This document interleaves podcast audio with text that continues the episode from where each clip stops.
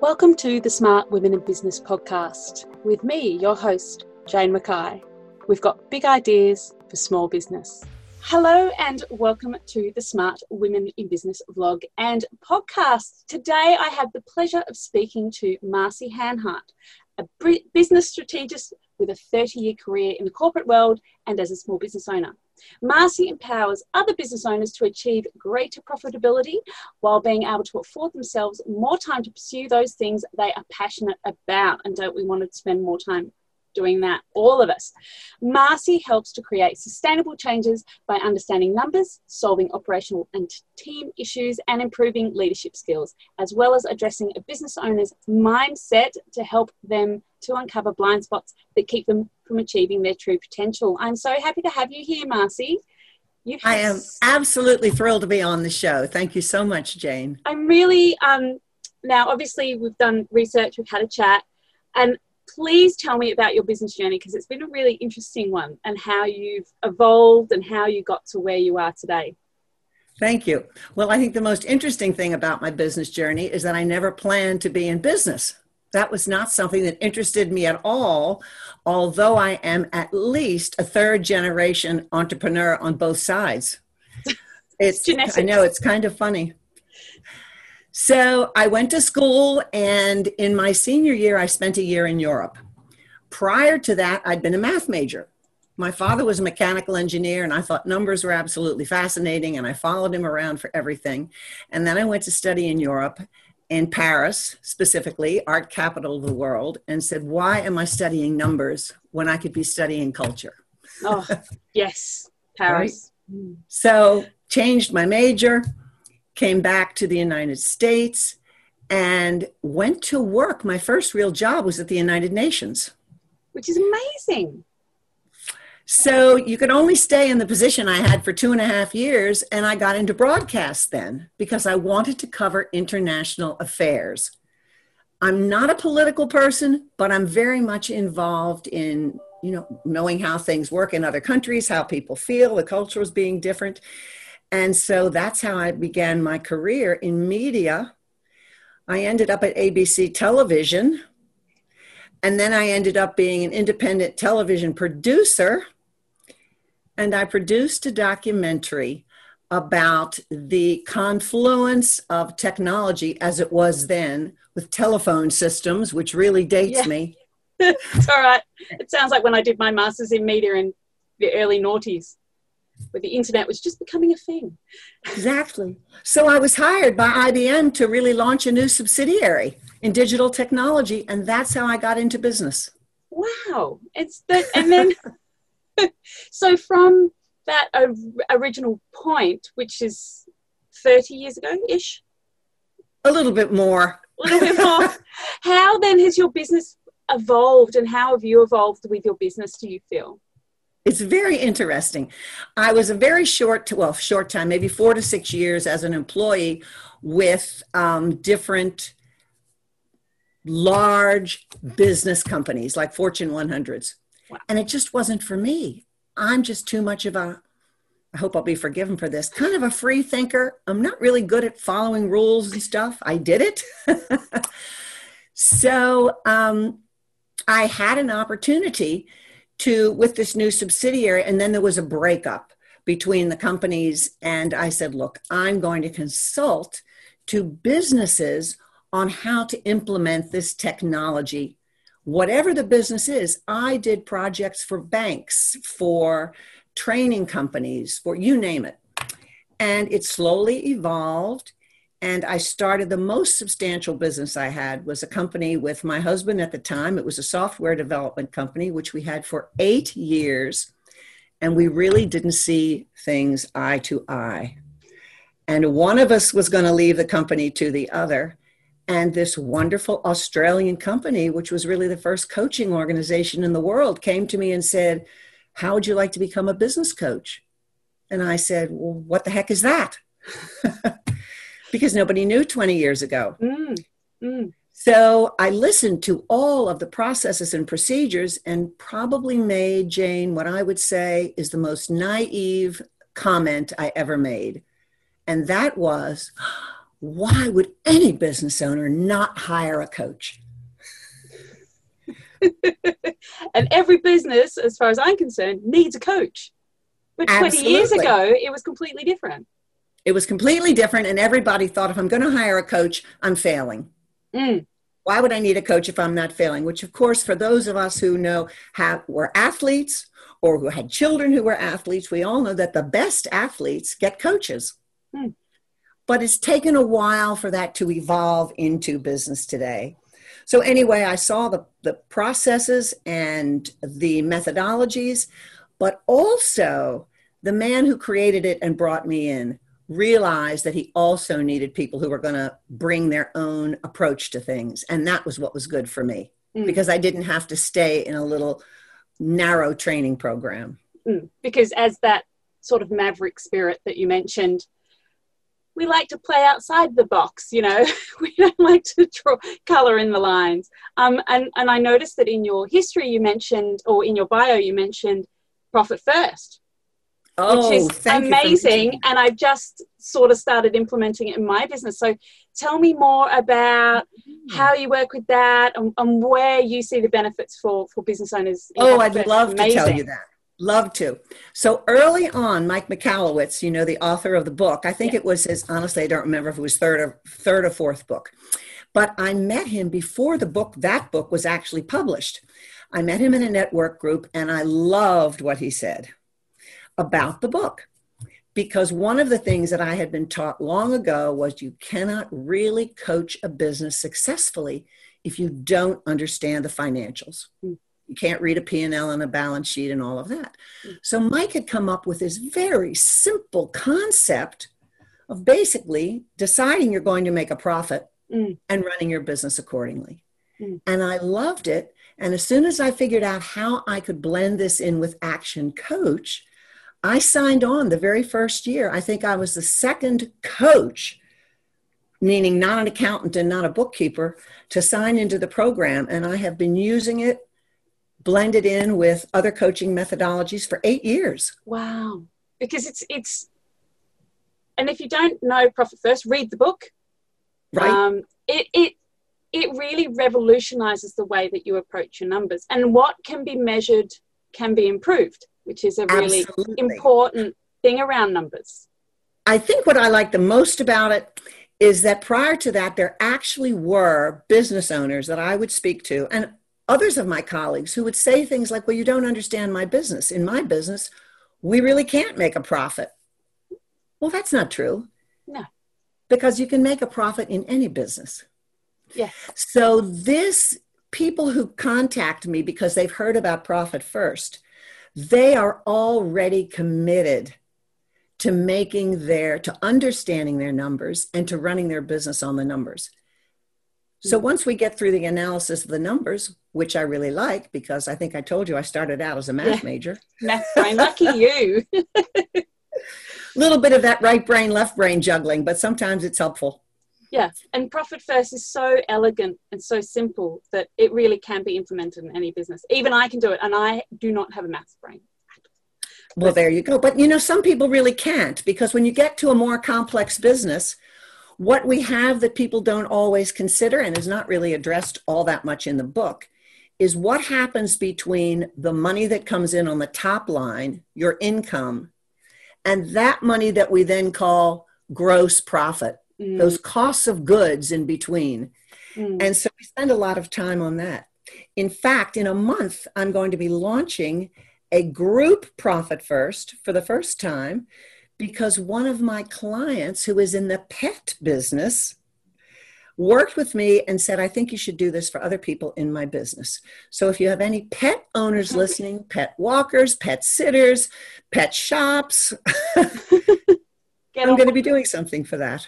That's really uh, because people talk about niches as well in business and how you shouldn't niche too hard but it's really when you find a, a type of business you like to work with or a business system that you're really interested in niching is really fun for you as a business owner That's right. it's about That's finding right. joy in your business So I'm going to start with this one special interest group, and then I have a few others in mind that I'm going to. This Oh, is my. oh really See, there you go business evolution i love it So, how do you manage your life as an entrepreneur and, it, you know, burnout and, and, and time management, all of those things that we need to consider when we're running a, a successful business, successful both from a personal point of view and a, and a profit point of view? Right, right. It's an excellent question, and I kind of dreaded that you might ask me. particularly in COVID, because of course we're all during this time locked into our homes. Mm. So I must admit, I have fallen into the trap of many people, which is I'm not quite sure what day it is, and I certainly am not sure what time it time is. Time it is. But I've always I've worked on my own for over 35 years. So I have my own little routines. And one routine is that I always get up and get dressed for work, even if work is sitting in front of my computer. Mm. I like to get into that professional mindset. I mean, I may not put all my makeup on for the females on the call or my best top, but I'm definitely dressed differently than if I were just hanging around the house. First thing I try to do in the morning after I check emails, because I always want to see what's coming from a client or a prospect, but usually clients. For me, the most gratifying thing is to get something from a client that is not an assignment or a required communication with me, hmm. right? They're telling me something that's happened or they're asking me a question. And that is what launches my day. It really does. I get a cup of coffee. I often forget to eat until about two in the afternoon. and I just sit down. I have lists. I still work by lists. And I try to have specific breaks. Just since January the 1st, I've been walking every day Mm. I heard on a podcast that I had to have an accountability partner, so I got one. Mm. And that helps. Yes, accountability is um, very important. follow my list, do some reading, what's something new that I can learn, and to keep up to date because you can fall into the habit of using materials you used 20 years ago. And that's really just my day my cup of coffee, following my list, talking to my clients, and attempting to learn one new thing every day that I can share. I like it. Pretty basic. Pretty basic. Yeah, I, I'm still a paper list person. I um I love writing things down and crossing them off, and I know a lot of people are still like that, no matter how many digital tools we have. So, what does a really great day in the office look like for you? Oh my gosh, a great day in the office for me is always starting with a phone call.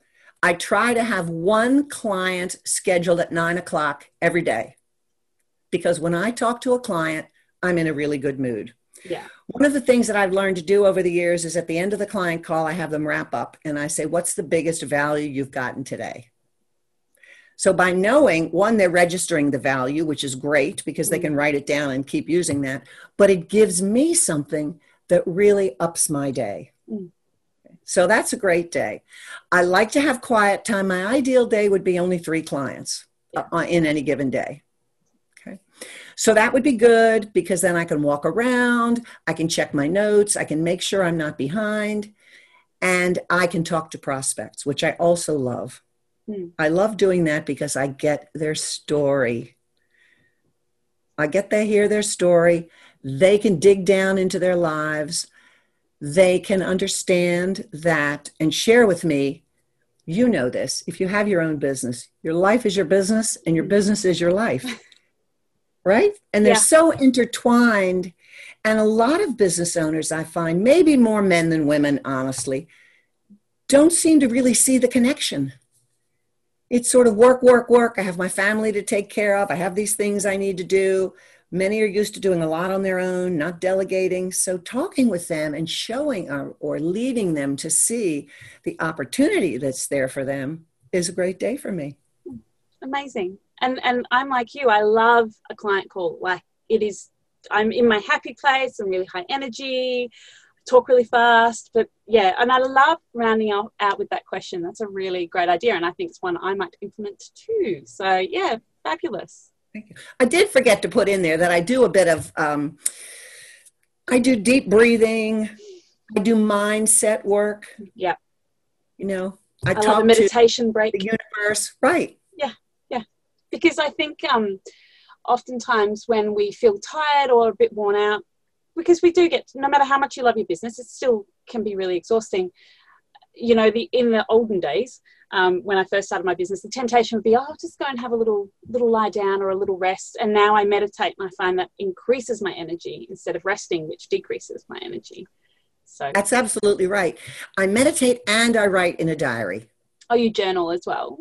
I do, but it's not official journaling. It's sort of I write down. I always write down every day. Now that I've recognized it, there is at least a handful. That means three or more things that I can specifically say are good that happened to me over which I had absolutely no control. Mm, beautiful. And when I focus on those, it just makes me joyous because I know that there's something up there greater than I, really, who's watching out for me. Mm. Mm. And so I always tell my clients be aware at the end of the day, even if you don't journal, mm. be aware of the things that happened during the day that were either something good you couldn't predict or something you really wanted and you had no idea could possibly happen. You can almost always come up with something. Mm, that's beautiful. I always journal beginning of the day, but journaling at the end of the day is also valuable and, and amplifying the gratitude and the joy in your life uh, brings more gratitude and joy into it your does. life. Mm. Well, if I fall asleep on the sofa, then I do it in the morning. so, what tools do you use in your business to help you be productive uh, in okay. your day? Okay, so I was thinking about this a while ago and I thought, gee, I use a lot of really basic tools like loose leaf binders and old tactile things. But I do use some new technology, which I find, well, not really new, but technology. Well, you've got a background a in digital tech, so well, I do, but you know, things change a lot in 30 years. things change a lot in five years. yes, they do. Um, I I always use Google. I love Google Sheets mm. because my client can share with me and do the same things as I explain it. Mm. Occasionally, someone says to me, I'd rather do this on Zoom and watch you. And if they do that, then I send it to them in Google and they can do all kinds of additions for me and for themselves that I can see. And it's a really, really effective way to go. Mm. I love Calendly. Yeah. And I love Calendly without letting everyone know that it's Calendly. I advise people go in and get a great little URL. Mine's as simple as can be bookmarcy.com. Yeah that has made our lives so much easier. When I say ours, it's my assistant. I didn't yeah. mention my assistant, who is now virtual, but she wasn't. Oh, she was here by, she, by necessity. Absolutely, absolutely. So, what else do I use? I'm. Uh, you can imagine. I love Excel. I think there's nothing that can't be done in Excel, and so I use that a lot. And really, not too many other gimmicky things. That's it. Yeah, love a good spreadsheet. They're great. They're amazing. They're yeah. I have a friend who teaches courses on Excel and how it can revolutionize your business. And you would not believe how many Fortune 100 companies she teaches her classes to because there's so many things you can do where you don't even need a major CRM. Mm. Or the people doing the office work don't have to link into this big thing and can keep track of stuff. Mm. Mm. So I really like that. Yeah, it's simple yet elegant. Um, so one of the things that I always ask on all of my podcasts is one of the things that affects every entrepreneur pretty much that I've known is imposter syndrome. So what are your methods to overcome this and how do you manage the bad days in business? They're not the shiny ones we see on Instagram. Right. right.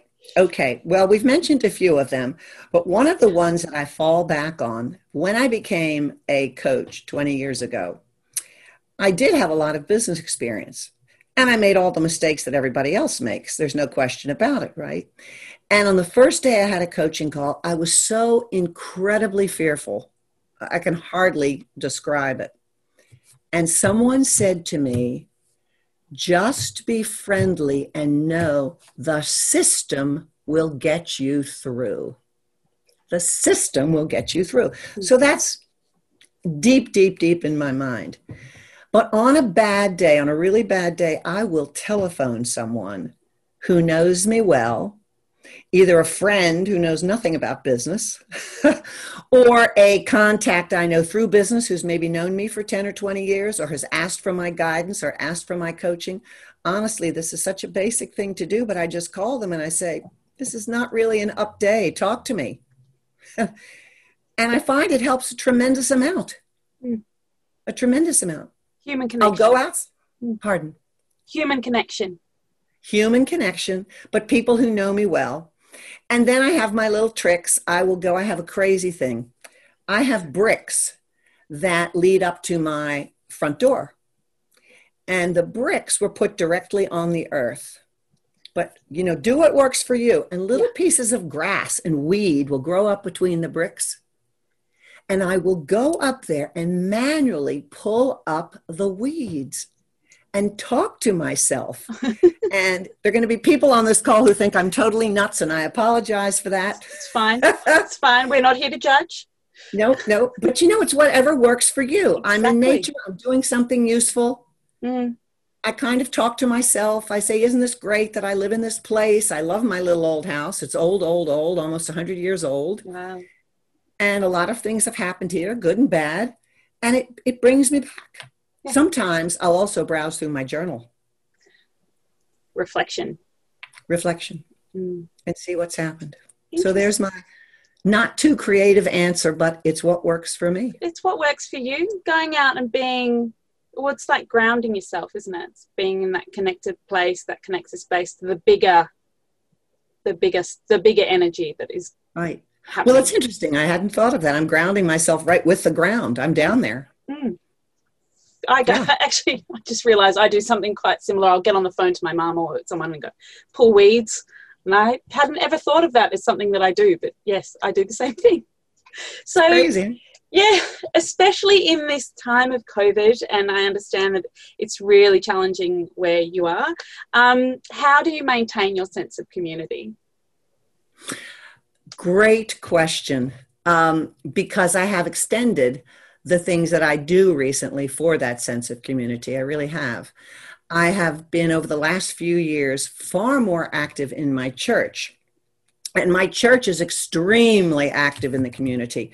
It's a church that actually started something to started a major program in the county to get food into food banks to serve people who don't have enough food and those kinds of things we can do and go out and physically do them even in COVID and with the COVID restrictions. Because mm, you know, everything is done outside. Mm. We have to wear masks.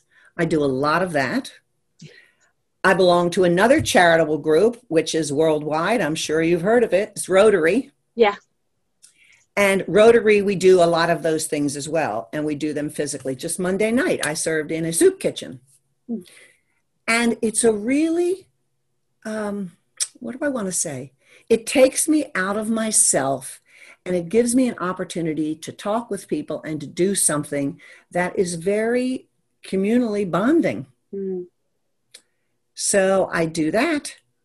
And then I have to say, it's Zoom community, but I have a very tight knit community of people, both in Action Coach and in Profit First. Yeah. And so I probably am on at minimum one call a week with people that I really know very, very well. And that helps. Yeah. Yeah. I mean, and in summer, I have a huge and beautiful backyard. So I had lots of people over in oh. the summer and we could easily keep our six foot distance. Yeah. Outside. Uh, yeah. Well, it's summer here now. And um, we don't have so many restrictions now, so I'm looking forward to seeing people again because we were in quite a hard lockdown uh, for for a long time. Um, so I'm quite excited to to get back into actually seeing people, and and you, uh, it's made us realize how important that is. It absolutely has, and there's something else. So I walk a lot, mm. and it's amazing how that helps a sense of community because people I find are far more open and friendly than they were before. No one ever passes by, whether they're running or on their bike or walking their dog or just strolling along, without saying, Hello, how are you? Mm. And since I walk in my own neighborhood, I occasionally see faces of people, if and I don't know them very well, I know that I've seen them before at the grocery store, at the library. I find it a very, very bonding. I've heard people say the opposite, but I don't find it. I find it to be really friendly. Yeah, it's beautiful. Um, because we spoke off air before, so you live in New Jersey, um, yes. which is obviously a very large population. Uh, whereas I live in a small country town with a population of less than a thousand. Oh. So when I go to the city and start saying hello to people in the street, people just look at me strangely. Well, that would be true. And we're pretty large here, but it's suburban. Mm. And bordering on the country. I mean, we have lots and lots of farms and horse country very, very close to here. I used to ride and I only had to walk for five minutes to get to this whole big this ring. So Oh, beautiful. I love riding. I love horse riding. Well, so do I, and I didn't learn until I was an adult. Oh. The moment I moved to New Jersey, I said I'm I'm learning to ride. You when you came to New Jersey for six months. yes, exactly. oh, I love it. Well, I'm from a state called Maryland, and Maryland is a huge horse state. But I yeah, never learned to ride when I was there, so I had to wait. it is. I, I, I adore horse riding. It's so free. I always feel free when I'm on a horse. I love it. So, um, what's your why? What keeps you motivated? My why. You know, I didn't know my why for a long, long time. What I do know is that I always was, I was always helping people. I remember this gal who was actually, she became a very close friend of mine. She was in my dorm room my freshman year at college, and she was valedictorian in her school which i don't know if you have that term in australia but it's the top the top person yeah. here the top in the class. Okay yeah. really really smart. I was definitely not the valedictorian but i did go to a very good small school. And we didn't do a lot of objective testing you know yes no multiple choice all of that. We did a lot of composition subjective testing and here was this gal so smart, and we had to write essays in college. And I remember taking hours out of my nights to go over and help her learn to write in a composition style. So I think that in my entire life, I was sort of taking people under my wing, not with the intent, but I just love to help people do something that they were having a difficult time doing. Mm. So part of my why, it's easily split Part of it is because I'm a parent. And I think as a parent, we always want to be a role model for our children. Yes. And I happen to be a parent of a boy. I have a boy. He's a man too. now, but a male. Well, mine's six. He's very okay. loud. they He's are. a good, very good boy out there at the moment. there you go. So the thing is, I, I raised him for many, many years on my own. So I had, I had, um, I mean, I do like sort of macho. I didn't want a mama's boy. He definitely is not. But I really wanted him to respect women. I wanted him to see what women can accomplish and that, you know, to to to look for that basically, I think, which he has. He absolutely has. He's with a wonderful woman. So part of it's that, part of it was role model for my son, and the other part is really my why is it's not easy to be an independent business owner, particularly if you've got a real company. Yeah. You know, with employees and payroll and lots and lots of right possibilities, mm-hmm. but also decisions that might help in one area and don't help so much in another area. It's very, very complex. Mm. And having had several companies of my own and launched launched major initiatives for at least three Fortune 100 companies. I really know what it's like. So, my why is to help these individual entrepreneurs move from not just from where they are today in a practical sense, but move mentally and emotionally to see and believe what they can achieve. That's huge for me. And it's huge. That is huge. Because mindset is realistically the restriction. Absolutely. Mm. Absolutely. Well, I'll throw in here that there's a little more to this than just talk. I'm sure you're familiar yeah. with Tony Robbins. People know yes. him all over the world. Yes. Okay. So what he uses is neuroscience. Yeah. To change people some basic neuroscience theories. So I took a break about 2 years ago. I kept on coaching, but I became certified 400 hours of neuroscience because I really wanted to find practical ways no, I'm not saying I'm Tony Robbins, but real ways that would work to help people break through that invisible something that was holding them back. Yeah. Yeah. So I believe hugely in mindset. I love and, it. Um, yeah. Helping people break through that is is major. Yeah, it's and it, it changes lives. It it's, sure does. Yeah, it's and changed mine. Yeah. It's changed mine because I was in a really bad place about 16 years ago. And, um, you know, I had to get through it. Yeah. It was after a divorce. There are lots and lots of women who are divorced, men who are mm-hmm. divorced. Their egos drop, their security drops, you know, their belief drops. And um, that's a terrible thing to see. Mm. Mm. Resilience. Perfect so, word. Thank you. what are your top tips for pick a number, any number you like, for the smart women in business, and I'm assuming some men too, around Australia and the world that are listening to this right now? Oh, so glad you asked. My smartest tip is just believe you can do it. Don't stop because of what anybody else says, and don't stop because of the roadblocks that you encounter. So the first is believe and do. Acting is more important than thinking the second right it yeah. is. yeah. we think forever we don't act and i've had clients like that and it's just very sad mm.